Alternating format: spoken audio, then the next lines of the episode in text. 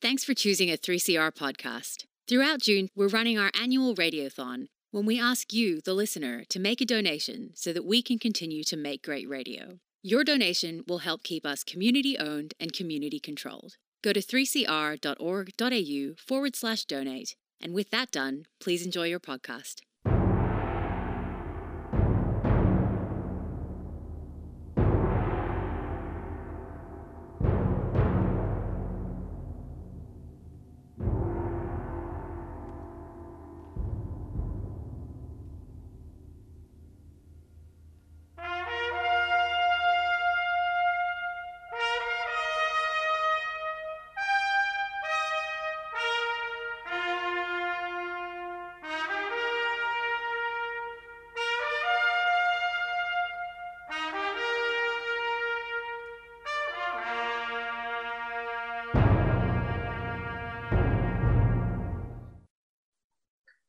Good afternoon, listeners. This is the DOGS program. The Australian Council for Defence of Government Schools are here every Saturday at 12 noon to defend and promote public education. And uh, I think that at no stage have we been needed as much as we have at the moment. But um, we have a, a press release for you this afternoon that we'll start off with because the times they are changing we may not get a, a change of government, although from the point of view of public education, the Lib Labs aren't that much different when it comes to the um, state aid question. But um, the times have changed insofar as it's no longer economically a good thing to be giving funding to private schools. They're starting to cost the taxpayer even more than uh, state schools are. But uh, we've got that uh, press release 925, which will be on our website at www.adogs.info. As well as that, um, there's been some very interesting articles in the paper in the last week. For example, Ken Boston, who was on the Gonski committee, he was together with Gonski back in uh, 2011 he has a very interesting article that Sorrell's going to uh, refer us to. Uh, do you want to know why our schools keep lagging the world's best? It doesn't actually take a prophet or the son of a prophet or the daughter of a prophet to work that one out. Uh, we still have large numbers of disadvantaged children in our underfunded public schools.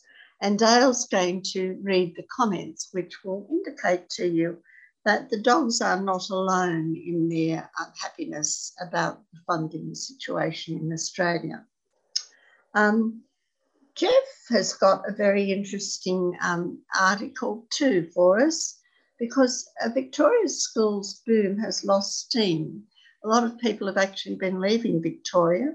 So um, there's a whole question of enrolments. And Maddie is going to tell us how going to a private school won't make a difference to your children's academic results if that is what you send your children to school for. And of course, we have a great state school from Maddie. But let's get on with it. Press release 925. Times have changed. Private schools are too expensive. They do not save taxpayers' money. Over to you, Oliver and Kim. Thank you, Jean.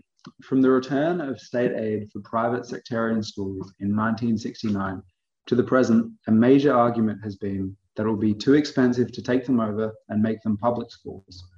That argument has never held very much water, but the facts and figures are now very much on the record. They are now far too expensive for the taxpayer to subsidize as private institutions in hard economic as well as social terms, even direct funding figures, minus the taxation exemption figures, are starting to speak for themselves. In a recent article in the Australian Financial Review entitled Publicly Funded Private Schools Need Obligations, Chris Bonner and Tom Greenwell made the point very clearly. The recent debate about the exclusion of homosexual children from Citipointe and other private schools, together with the Morrison government's failed effort to legislate religious freedom laws, has opened up floodgates of questions questions and more questions. It seems that the state aid problem, allegedly buried, has risen with a vengeance. Private school peak groups have long argued that they should have unregulated control over whom they enroll and employ to teach in their schools. In fact, in the late 19th century, this power was at issue when the Roman Catholic Church took its schools out of the state subsidized system. The hierarchy wanted the power to own, enroll, hire, and fire, and determine what was taught in their schools. In recent times, the National Catholic Education Commission's executive director, the erstwhile Labour Minister Jacinta Collins, has argued that these powers are okay because in a pluralist school system, families should be able to elect for a faith based education for their children. Bonner and Greenwell point out that this view gave primacy to pluralism in religious beliefs. The pluralism is about comparable opportunities for people of all races, classes, religions, and backgrounds. The current private school version of pluralism has led to a lopsided system in which not only are children divided along sectarian lines, but there is not much mixing of the rich and poor in the current Australian lopsided system. Religious schools overwhelmingly cater for those who can pay fees, in the process creating a socio-economic hierarchy. This isn't pluralism, it is discrimination and separation based largely on circumstances of birth. The My School website shows how this plays out in every community. Arguments about the rights of private schools to discriminate seemed acceptable until they received public funding. But even when they finally received public funding, the argument was that the expansion of the private school sector would represent a big cost saving to governments. And nobody, not even Karmel or Gonski, seriously addressed what obligations, including student enrollments, should accompany public funding but now, with the Citipointe case, not to mention the demands for religious discrimination legislation, which places religion at the top of, of a hierarchy of rights, the assumption that private schools have unfettered rights to discriminate, given their financial dependence upon the taxpayer, has opened up the bankruptcy of their economic argument. This is how Bonner and Greenwell see it. And now Kim will tell us a bit more about times have changed. Thanks, Ollie. Uh, so the aggressive discrimination practiced by private schools has challenged the assumption that private schools save the public purse. Take the example of Citipointe Christian College. Governments in direct recurrent grants pay approximately $8,500 for each student at Citipointe Christian College. Parents pay about the same, hence about $15,000 in total is spent on each student, meaning all the meeting all the recurrent costs of the school seems to be a big impost on federal and state governments. But is it? If the Citipointe students attended Mansfield State High School nearby, the cost would be just $11,000 a student. That is in direct recurrent funding alone, and not all the indirect funding extras. Why would governments need to find $15,000 a student, especially when the lower cost government schools reveals better NAPLAN results than most private schools nearby? Yes, there is more to schools than NAPLAN, but achievement matters. This Christian schools is funded to about 80% of the cost of similar students in the public school. In that region, also Loreto College Cor- Coorparoo is funded to 95%. The figure for Lourdes Hill College is 98%. All these schools enroll students from similar socio-economic backgrounds, and many private schools in Australia are funded at more than 100%. It is not much a bargain for taxpayers, particularly if such schools merely duplicate public facilities unnecessarily. In any case, governments are now much bigger stakeholders in private schools than their religious owners. What started as a subsidy now often amounts to equivalent funding. Parents may pay school fees, but it is nonsense to say that these constitute savings for the taxpayer. In the same fashion, the substantial capital spend for the highest fee schools does not represent public saving while the taxpayer funded buildings represented an alienation of the public estate. There is substantial overspend on private schools throughout Australia as they compete for market share. Given that schools enrolling similar students yield similar results, the amount spent by the lowest cost providers, usually public schools, becomes a benchmark for each group of similar schools. Amounts spent in excess of these total about $5 billion in recurrent spending each year, all that money coming from governments and parents. Next time Conservative governments complain that school funding goes up but results do not, it should be pointed out that this is because the total spend isn't sufficiently directed to where it would make the biggest difference. And every time attempts have been made to change this, the pub private school lobby has played politics and prevented any semblance of a need policy getting off the ground, let alone succeeding. But there is more to the money argument, and this related to the obligation of schools and the way they operate. There is a serious disconnect between the demands of the private sector and the reality of their funding. Are these schools going to continue to demand every greater shares of the public funding for education while discriminating against the poor who cannot even dream of paying their fees or anyone else who does not fit their narrow religious or social or political criteria? And the dog's position, this is Jeff, the dog's position is that um, Bonner and Greenwell say it is well beyond time to com- contemplate a level playing field for all publicly funded schools. Our school system can be much fairer, more productive, and more sustainable.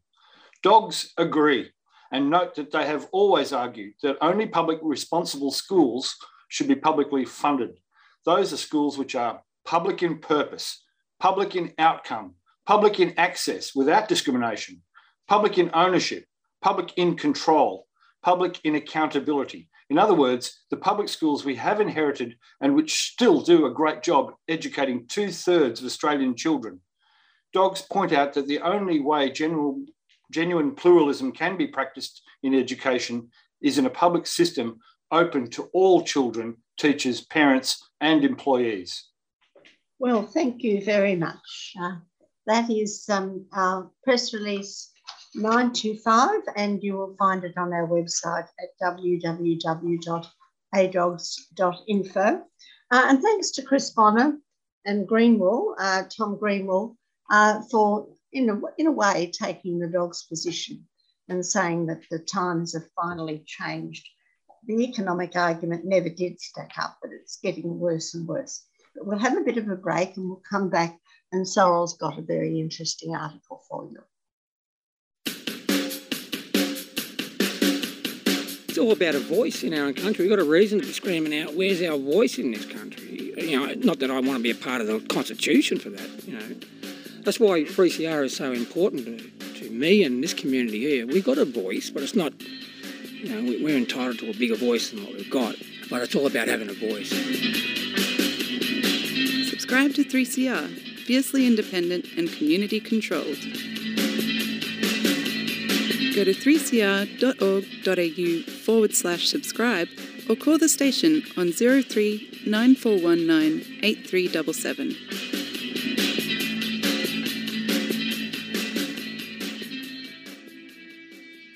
Well, you're listening to the Dogs Program, the Defence of Government Schools. And uh, why are our schools in Australia lagging behind the world's best? Uh, years ago, uh, Gillard told us that we were going to be up at the top five, but we're a long, long, long way from that. So why hasn't it happened? Over to you, Sorrel. Thanks, Jean. So Ken Boston is about to let us know why it hasn't happened. The most recent report from the OECD Program for International Student Assessment confirmed that Australia has continued its 20 year decline in the quality of schooling.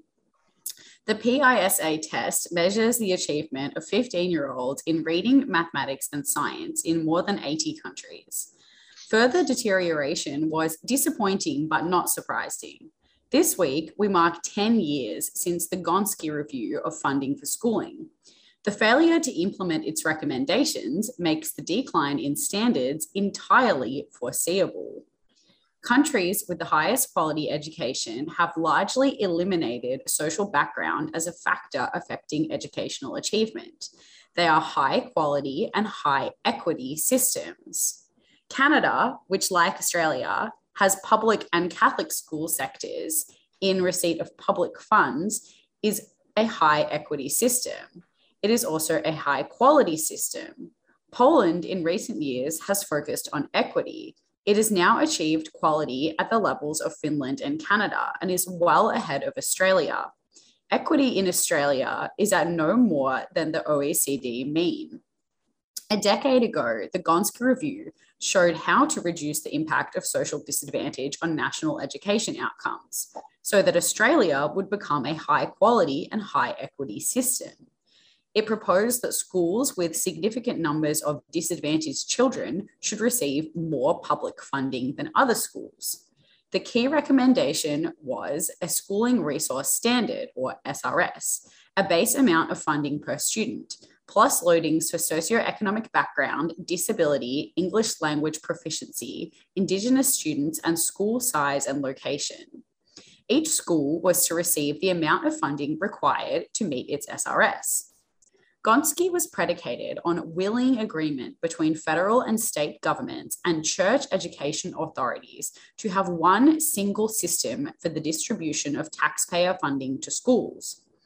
This required acceptance by the governments and church authorities of a constraint upon their capacity to move public funding across schools according to their own perceptions of needs or for other purposes. That means actually that Gonski wanted to um, set up something that was like the Schools Commission that would decide which school what, got which funding. But the private schools didn't want that at all. They wanted to decide which schools in their systems were most needy. And we know what happened when with that. Hmm, we definitely do. Over the past decade, this agreement and acceptance have not been achieved. There has been a strong resistance to any reform that puts advantaged non government schools at risk of losing continued growth in public funding. And to the be fair, to be fair to Gonski and even Ken Boston, Gillard, when she was confronted with the private school lottery, said that no school would lose a dollar.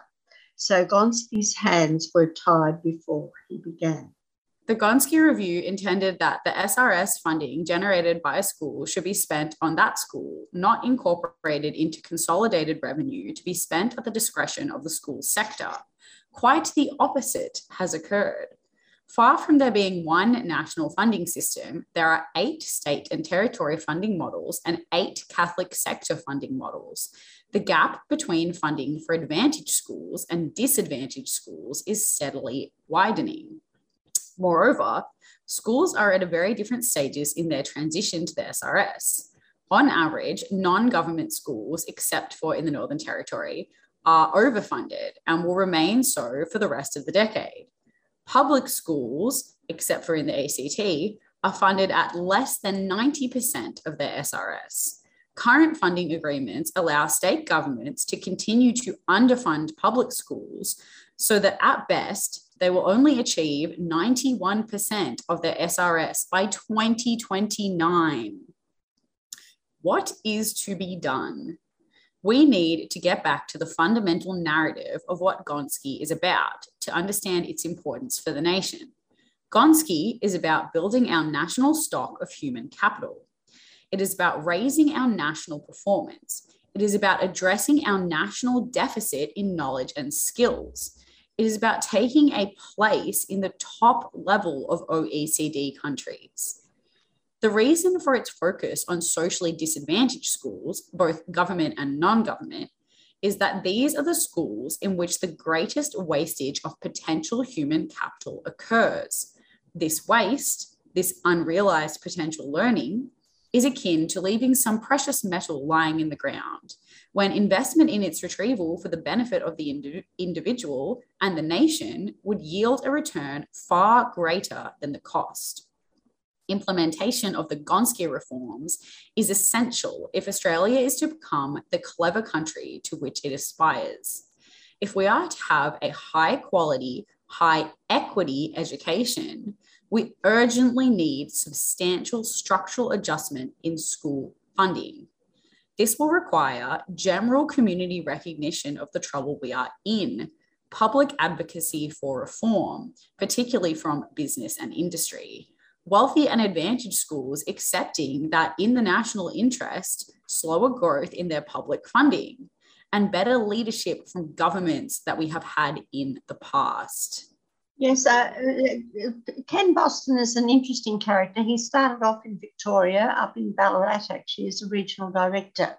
Uh, then he ended up the, the New South Wales Education Department, and um, then on the Gonski report, and I think he's also associated now with the Gonski group at the University of New South Wales. So he is an educator of some experience, but mm. uh, the dogs would disagree with his position. He believes still that a needs policy is possible. Uh, dogs contended at the beginning that you can't deal with the um, institutionalised churches and their schools, that uh, First of all, uh, after Karmel, we had bottom of the schoolyard schemes, and we've still got them actually. Uh, they've never been interested in poor children or disadvantaged children. That's not what they're about. Uh, how can they uh, sell themselves as having the right values when they don't have the right children from respectable families? Uh, but um, yes, that's uh, the dog's position we don't think they should get a penny of state aid money. And so do some of our readers, so some of the readers, don't they, Dale? Over to you. Thank you, Jean. Yeah, there was plenty of comments that uh, do take up the dog's position. Uh, Bloke Seven says, "Did you know that teachers still have to prepare and plan all their own lessons? A stress increased by time and dependent on the support of their school providers. Uh, then they have homework and in class work to mark, individual reports and assessment to constantly update, correspondence with parents and management, differentiated lesson plans to create for several special needs students, and of course, their playground lunch duties, not to mention the constant tests to implement and mark so they can report to the Department of Education all that's a good 25 to 30 plus hours outside of actual teaching. How much quality teaching is going to happen after all that? Cut the admin and let the teachers teach. Give them the time and resources to teach, and you'll see more results. Uh, then Batlow says uh, we should stop wasting public funds on, pub- on private education. Provide public education for all who want it. If parents wish to opt out of public education, they can pay the full cost. This was the situation in Australia from 1788 up to 1963 when the thin edge of edge of the wedge science block decision was inst- was introduced. Uh, since then, the private school sector has demanded ever more and more public money to fund their private and sectarian undertakings. They will never surrender. Private schools will forever seek to suck more money from the public. The only solution is to turn off the tap once and for all. Well, that's very much the dog's position, isn't it? Yes. Thank you, Mr. Butler. Yes. And Zilzi says it's past time we address the issue of public funding of private education in Australia and its contributing contribution to, to growing inequity. However, this will not happen. The question is the equivalent of the gun question in the USA. It's not possible to have a rational debate as people are so entrenched in their point of view and use excessive political lobbying to maintain their current position. And then uh, Paul said, I guess many voters are focused on whether the system will allow them to get an advantage for their kids, seeing education as a positional good, and not on whether the system produces good average educational outcomes across the nation, seeing education as a public good. The reforms advocated by the article would make it harder to get an advantage for your own kid over others by spending more money or taking more trouble to get them into a good school. So people vote accordingly. Uh, Goat Girl says wealthy schools are wealthy as a consequence of governments fearing for their re election chances if the wealthy parents get the irrits, and because coalition governments think education's one of those things that they are not prepared to throw good money at. It's money better spent propping up an elite to be serviced by an uneducated service class.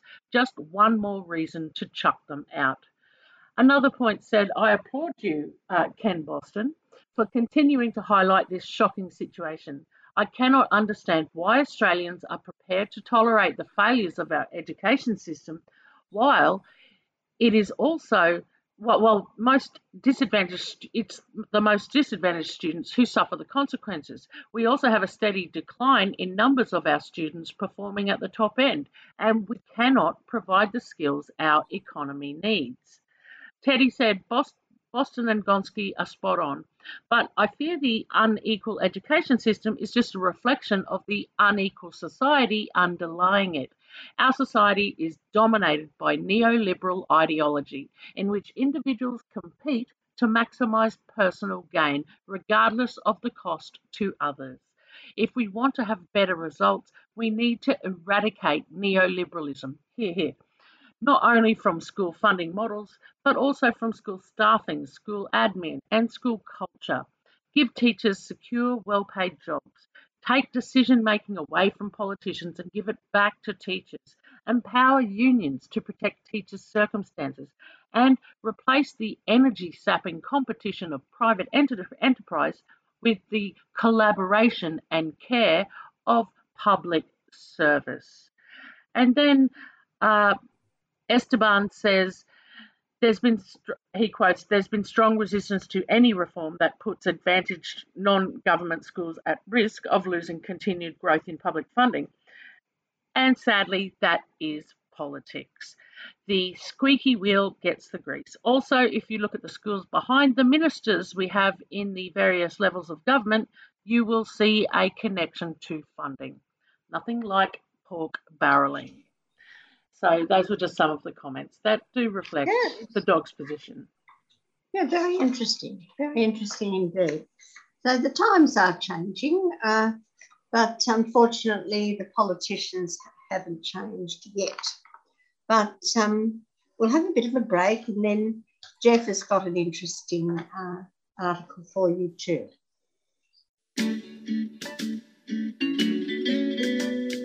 Looking for an easy way to keep up with your annual 3CR subscription? You can now set up an annual debit from your bank account or credit card, and once a year your payment will be automatically deducted. You can cancel at any time, and you'll get a reminder each year before payment. Be a constant supporter of Melbourne's precious independent community radio station and set up a recurring payment today. Just go to 3cr.org.au forward slash subscribe.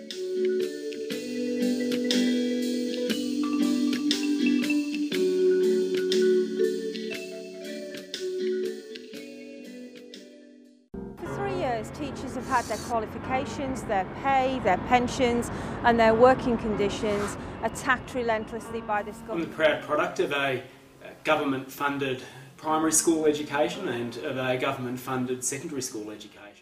Australia is one of the richest and luckiest countries in the world, and there's no reason whatsoever why we can't have the very best public schools in the world. It's still not good enough that kids with disability miss out. Our education is not for profit. Our education is not for profit. You're listening to The Dogs, the defence of government schools on 3CR.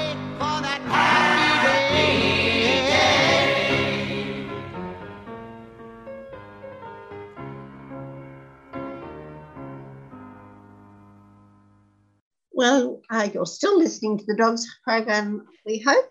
And um, we're going to go now to some other figures, and those are the enrolment figures.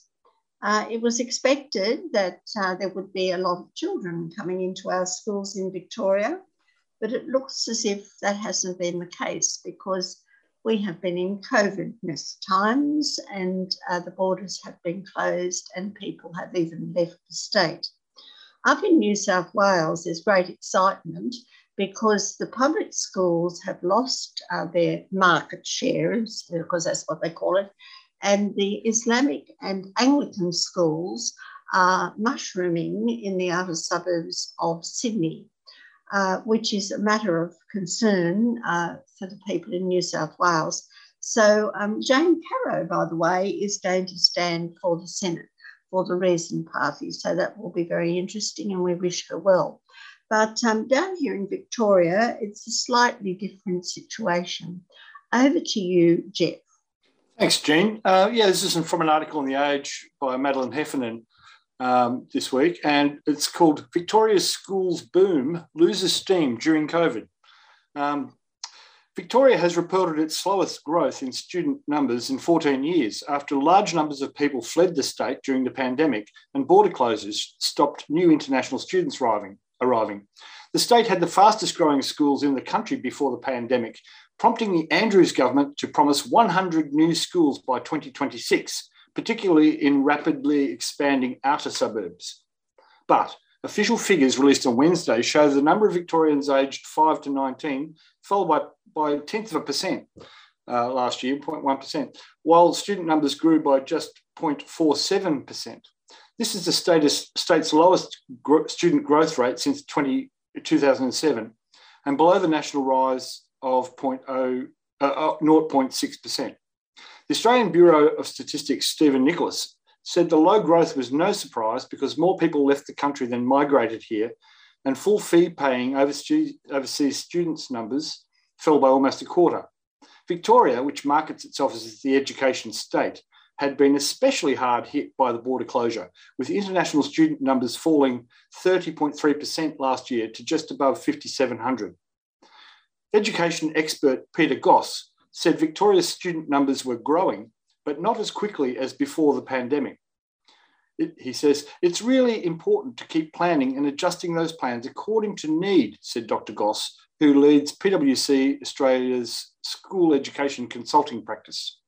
If we're seeing slower growth in the cohorts coming into school, then that will have an impact as those students move from prep to grade one all the way through their school journey. If it's senior students or international students, it'll wash through the system very quickly. The figures also show independent schools have continued to grab market share, with the smallest school sector reporting the largest leap in enrolments at 2.3%. By contrast, enrolments at government schools grew by 0.2%, while the Catholic system stayed flat.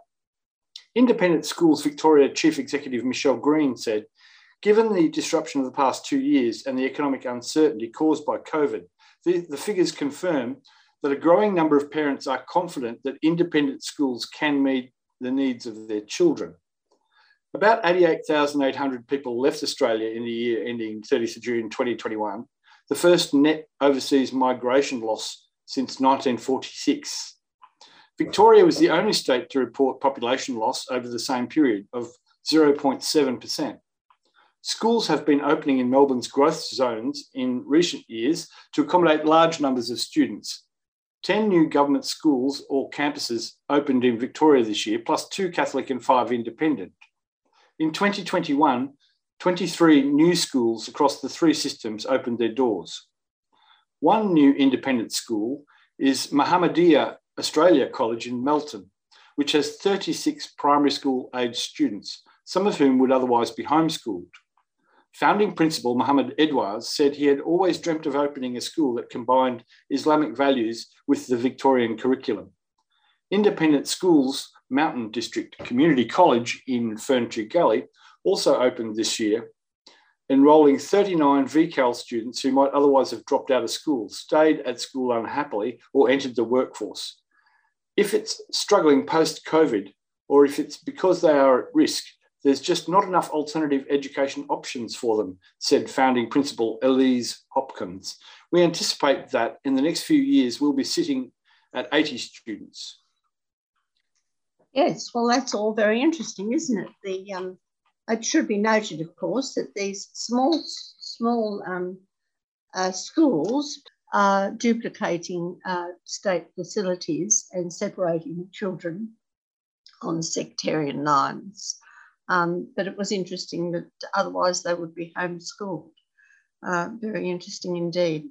But um, that's it for the moment. We'll have a bit of a break and we'll come back to hear Maddie, who will be telling us that if it's academic excellence or just academic uh, uh, achievement that you want, it's really quite pointless spending the money on private education. You're listening to 3CR Community Radio 855 AM. Visit the 3CR website at 3cr.org.au forward slash podcast to hear the most recent recording from each show, or 3cr.org.au forward slash streaming to listen live.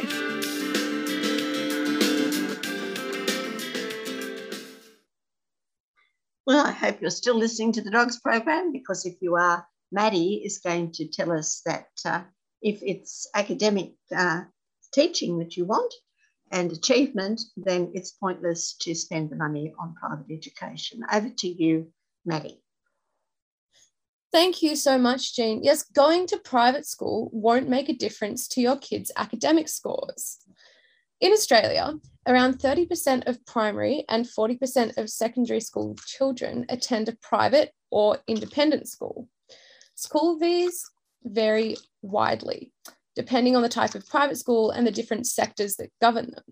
Catholic schools generally cost less than independent schools, where families can pay fees of more than $40,000 per year.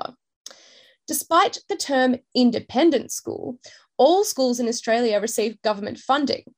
On average, Catholic schools receive around 75% and independent schools around 45% of their funding from state and federal governments. Research shows parents believe private schools will provide a better education for their children and better set them up for success in life. But the evidence on whether this perception is correct is not conclusive. So, what does the research say about academic scores? Well, our recent study showed NAPLAN scores of children who attended private schools were no different to those in public schools after accounting for socioeconomic background. Um, these findings are in line with other research, both in Australia and internationally, which shows family background is related both to the likelihood of attending a private school and to academic achievement. While there may appear to be differences in the academic achievement of students in private schools, these tend to disappear once socioeconomic background is taken into account.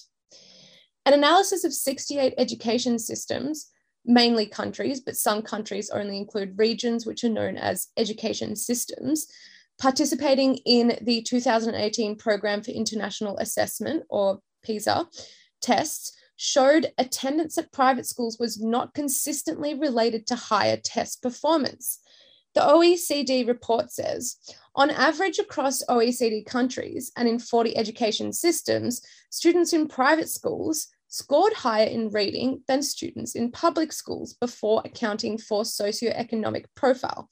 However, after accounting for students and schools' socioeconomic profile, reading scores were higher in public schools than in private schools. So it begs the question do private schools improve student achievement over time? Another argument used to support Australia's growing private school sector is the idea private schools actually add value to a child's education. This means attending a private school should boost students' learning trajectories over and above what they might have achieved in a public school. Our research is the first to examine whether students differ in learning trajectories over the four NAPLAN test years, which is three, five, seven, and grade nine, depending on the school type they attended. We compared the NAPLAN scores of students who attended a public school, a private school, and those who attended a public school in years three and five, and then a private school in years seven and nine. The students in the latter group scored highest in reading and numeracy tests in each of the four NAPLAN test years. This group outperformed students who attended private schools at all years and students who attended public schools at all years. But there was no evidence that making the switch to a private school added to students' learning growth. These high performing students were already achieving the highest results in public school before they left for private school in year seven. This suggests private schools may be enrolling the highest achievers from public primary schools. Other analysis in our paper showed that once socioeconomic background of these students was taken into account, apparent achievement differences between school sectors were no longer present. The other interesting point is that there were no differences in achievement trajectories between the groups. So, making the switch to private schools in year seven did not affect the gains students were making in NAPLAN over time. Students in public schools made just as much progress as their peers who attended private schools. This undermines claims private schools add value to students' academic, academic growth. What about other private school benefits, you may ask? Some Australian research has shown students who attend private schools are more likely to complete school and attend university and tend to attain higher rankings in university entrance exams. Indeed, the recent annou- announcements of New South Wales students' HSC results showed almost three quarters of the 150 top ranked schools were independent, the concentration of higher achieving students in private schools could also magnify any peer effects on students' decisions about future career paths or attending university. Nonetheless, the research on these questions is not definitive. It's very difficult to separate out the effects of background characteristics of students and the effects of school of the school sector given that more advantaged students tend to concentrate in private schools. Some Australian research has shown the characteristics of students before they enter private schools have a larger effect on their aspirations, behaviour, and attitudes than the school. While the capacity for parents to choose a school that best suits their child is often seen as an advantage, many disadvantaged families are a lot more constrained in their ability to choose and pay for private schools. Students attending private schools may have access to other non academic benefits, such as more opportunities for sports, excursions, and other extracurricular activities. But in terms of academic advantage, we know from our research and other studies that explored similar questions, there is little evidence to show independent schools offer any. It is likely children will do equally well in any school sector. What do you have to say about that, Jean? What do I think about it? Well, we found out uh, this afternoon that um, it really is uh, pointless economically to be funding private schools the way we are. And um, it's also educationally pointless to fund them the way we are because they're no better. Uh, if you want uh, your child to have a good education, then the local state school, you just can't really go past it. But unfortunately, um, some parents uh, have been persuaded otherwise by uh, a barrage of extraordinary advertising at taxpayers' expense. But we know that state schools are great schools, and we've got one for you this afternoon. But before we go to our great state school of the week, uh, we have to, of course, get our American expert in, and that's Jeff. And he's going to tell us how corporations are turning public schools into workforce training pipelines. Over to you, Jeff. Yeah, thanks, Jean. Look, uh, this article is from um, from uh, our school's website in the states, and it's about it's by Jeff Bryant and Velislava Hillman, and it's called "Corporations Are Turning Public Schools into Their Workforce Training Pipelines." Um, and it's a new study. Uh, it talks about a new study and it says that that study warns that career and technical education and advanced digital systems increasingly lock children into narrow school curricula and prescribed workplace futures.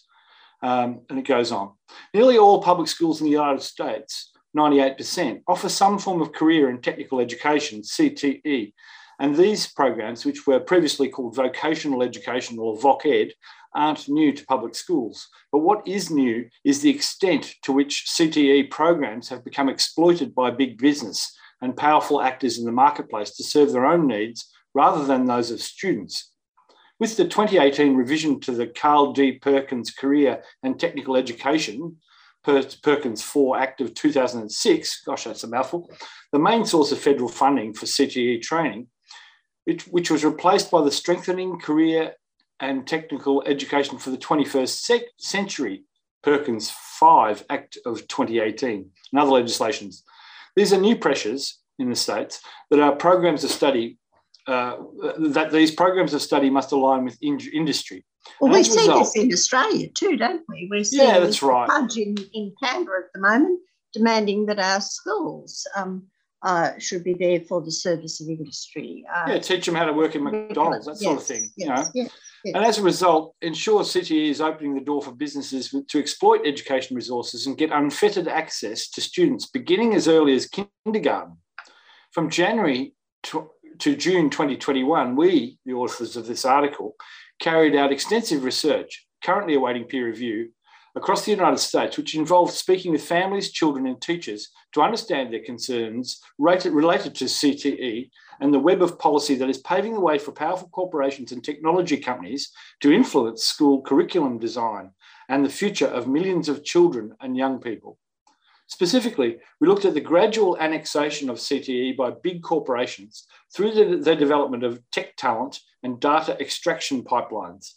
We identified that advancing digital systems further enable data extraction for student profiling and prediction, which can lead to the development of worker pipelines and hyper specialized career pathways for students.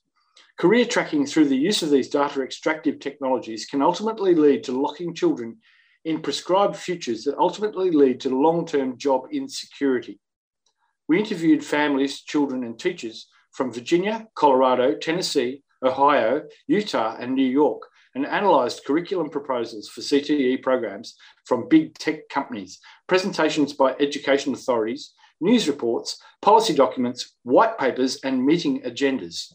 Our conclusion is that the increasing influence of corporations in CTE will ultimately lead to a more oppressive learning environment in which powerful corporations will exert more influence over what children are taught in schools and how they'll be trained for their future work lives. Further, the potentially harmful influence corporations have in public schools is being intensified by data extraction programs and systems of precision that will use predictive analytics that students and parents don't generally understand, can't access, and have no personal control over. Well, now, yeah. A bit scary, isn't it? It's very and, scary. Uh, and they're, they're very attracted to the public education sector, of course, because students are a source to meet their future labour demand. Well, they're, they're, they they're get following. this uh, business, uh, then uh, are- yeah. They're using data extraction to basically analyze the children and, and focus them into um, jobs that they want in the future. So making them pre-trained for their for their use as uh, little wage slaves. Yeah. Yes, yes, but they won't. They won't have uh, the, the abilities to to choose other pathways. This is the problem.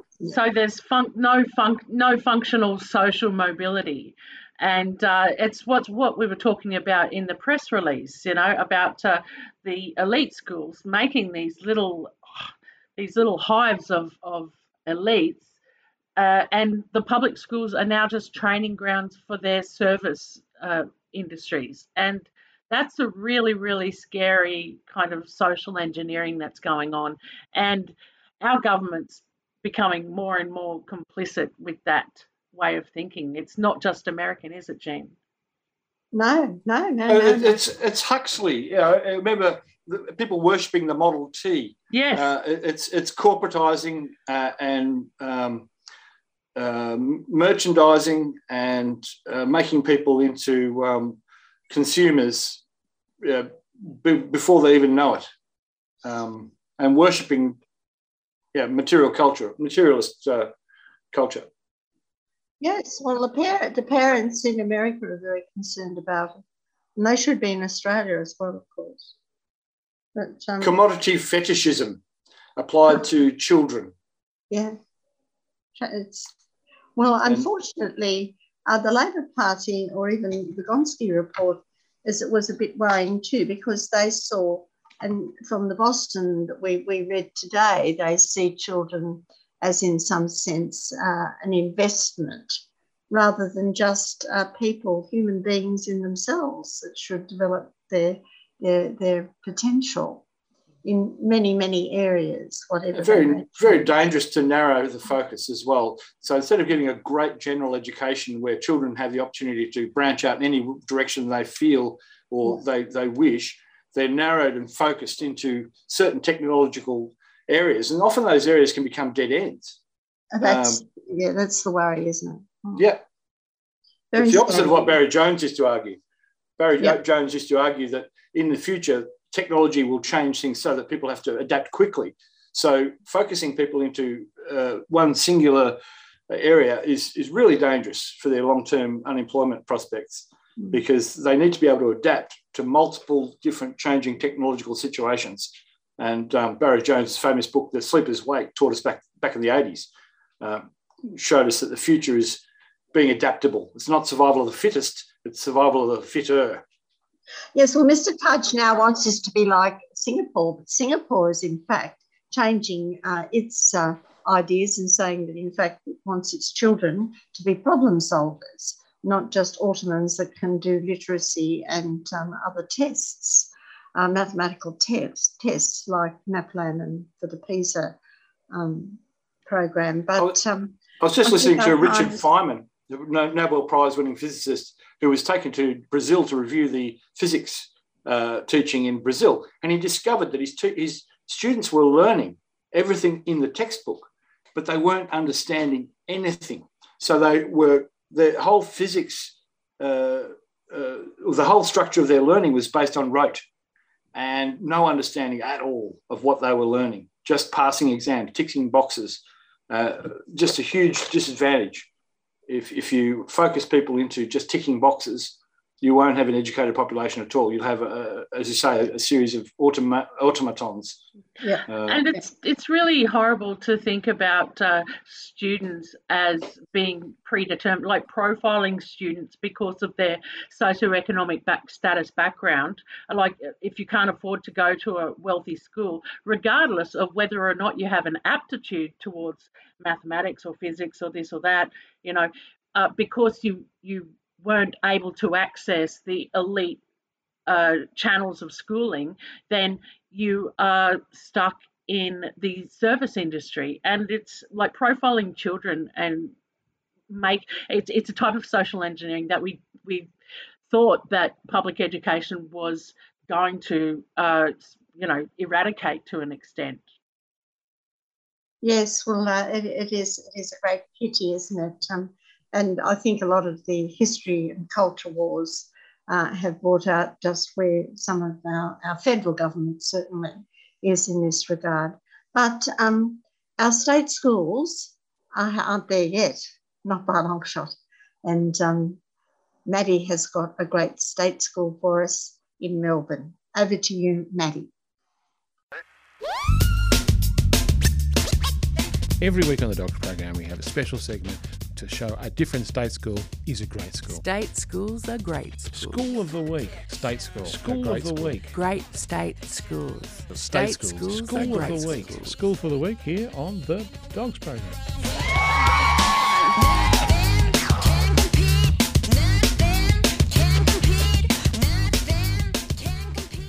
And this week's great state school is Alamanda College. Congratulations, Alamanda College. Um, Alamanda College aspires to create a challenging learning environment that develops young people with active minds and ethical spirits who will be able to contribute wisdom, compassion, empathy, integrity, and leadership in the global society of which they will all be members. Alamanda College has high expectations of all students and they encourage them to strive to achieve their greatest potential to make a positive contribution to a diverse and ever changing local and global society. They will aspire to be a school re- renowned as a vibrant community that lives the school's motto of dare to be wise in all their thoughts and actions. In embracing the college motto, they will develop creativity and innovation and encourage students to test the limits of their intellectual and physical capabilities whilst displaying their moral convictions through their actions.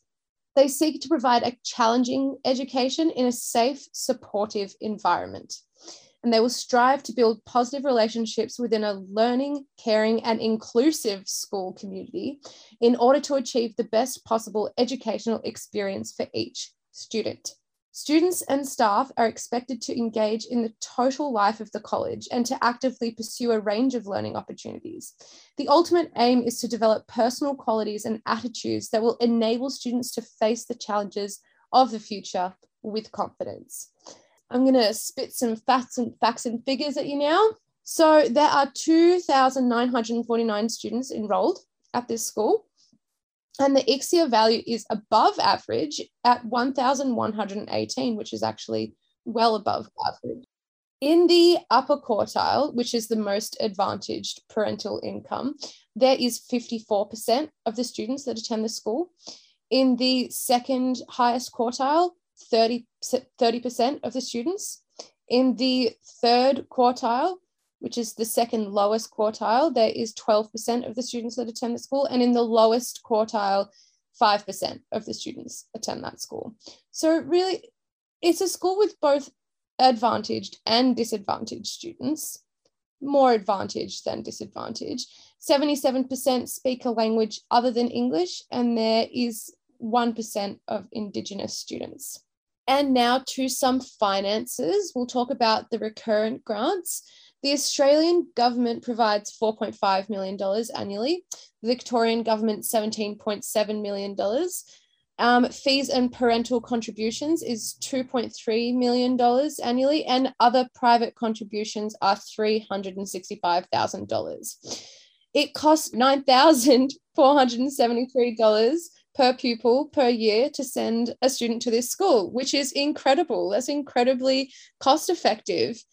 Um, and yeah, their capital is $7.4 million over three years. Their NAPLAN scores are actually well above average with um, writing, spelling, and numeracy, all above average. So, for the amount of money that it costs to send a student to this school, you're actually getting some serious bang for your buck. Congratulations, Alamanda College. You have done such a good job. Congratulations to all of the staff and students and the community that choose to send their kids to this school. Good job. Alamanda College, you are our great state school of the week.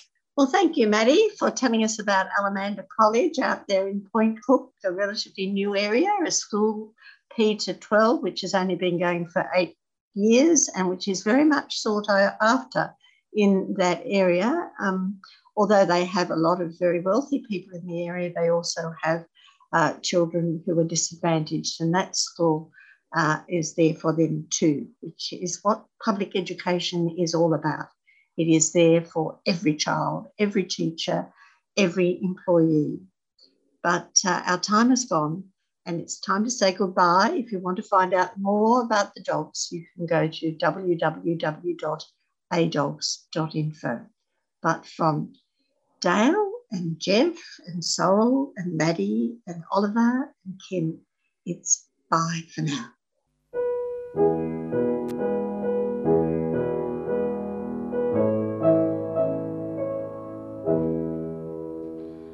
I dreamed I saw Joe Hill last night, alive as you and me. Says I, but Joe, you're ten years dead. I never died, says he. I never died, says he. In Salt Lake City, just as I am standing by my bed, they framed you on a murder charge, says Joe, but I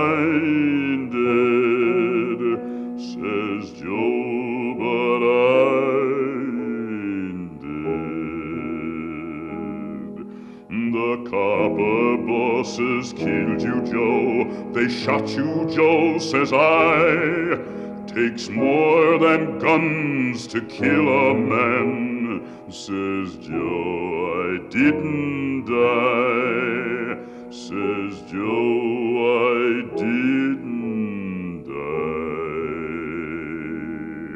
And standing there as big as life, and smiling with his eyes, says Joe, they can never kill, went on to organize, went on to organize. From San Diego up to Maine, in every mine and mill, where workers strike and organize, it's there you'll find your hill.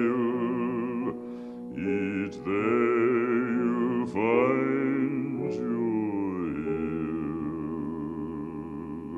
I dreamed I saw Joe Hill last night, alive as you and me. Says I, but Joe, you're ten years dead. I never died, says